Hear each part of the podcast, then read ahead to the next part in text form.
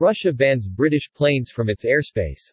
After UK yesterday banned Russian flag carrier Aeroflot from flying through its airspace, Russian air traffic regulators Rosaviatsia, announced today that all aircraft, owned, leased, or operated by any person connected with Britain or registered in Britain, are now banned from flying over Russia.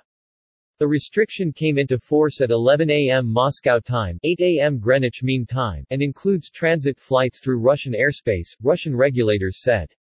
According to Rosaviatsia, the ban was imposed in response to similar, hostile decisions by the British government. Rosaviatsia officials claim they sought to conduct consultations with the UK about the ban, but their request was denied, leading to Russia's decision to reciprocate. Britain's Aeroflot ban was part of a package of sanctions imposed to punish Russia for its unprovoked brutal military aggression against Ukraine earlier in the day. On Thursday morning, Russia launched brutal full-scale assault Ukraine, claiming it was the only option left for Putin's regime.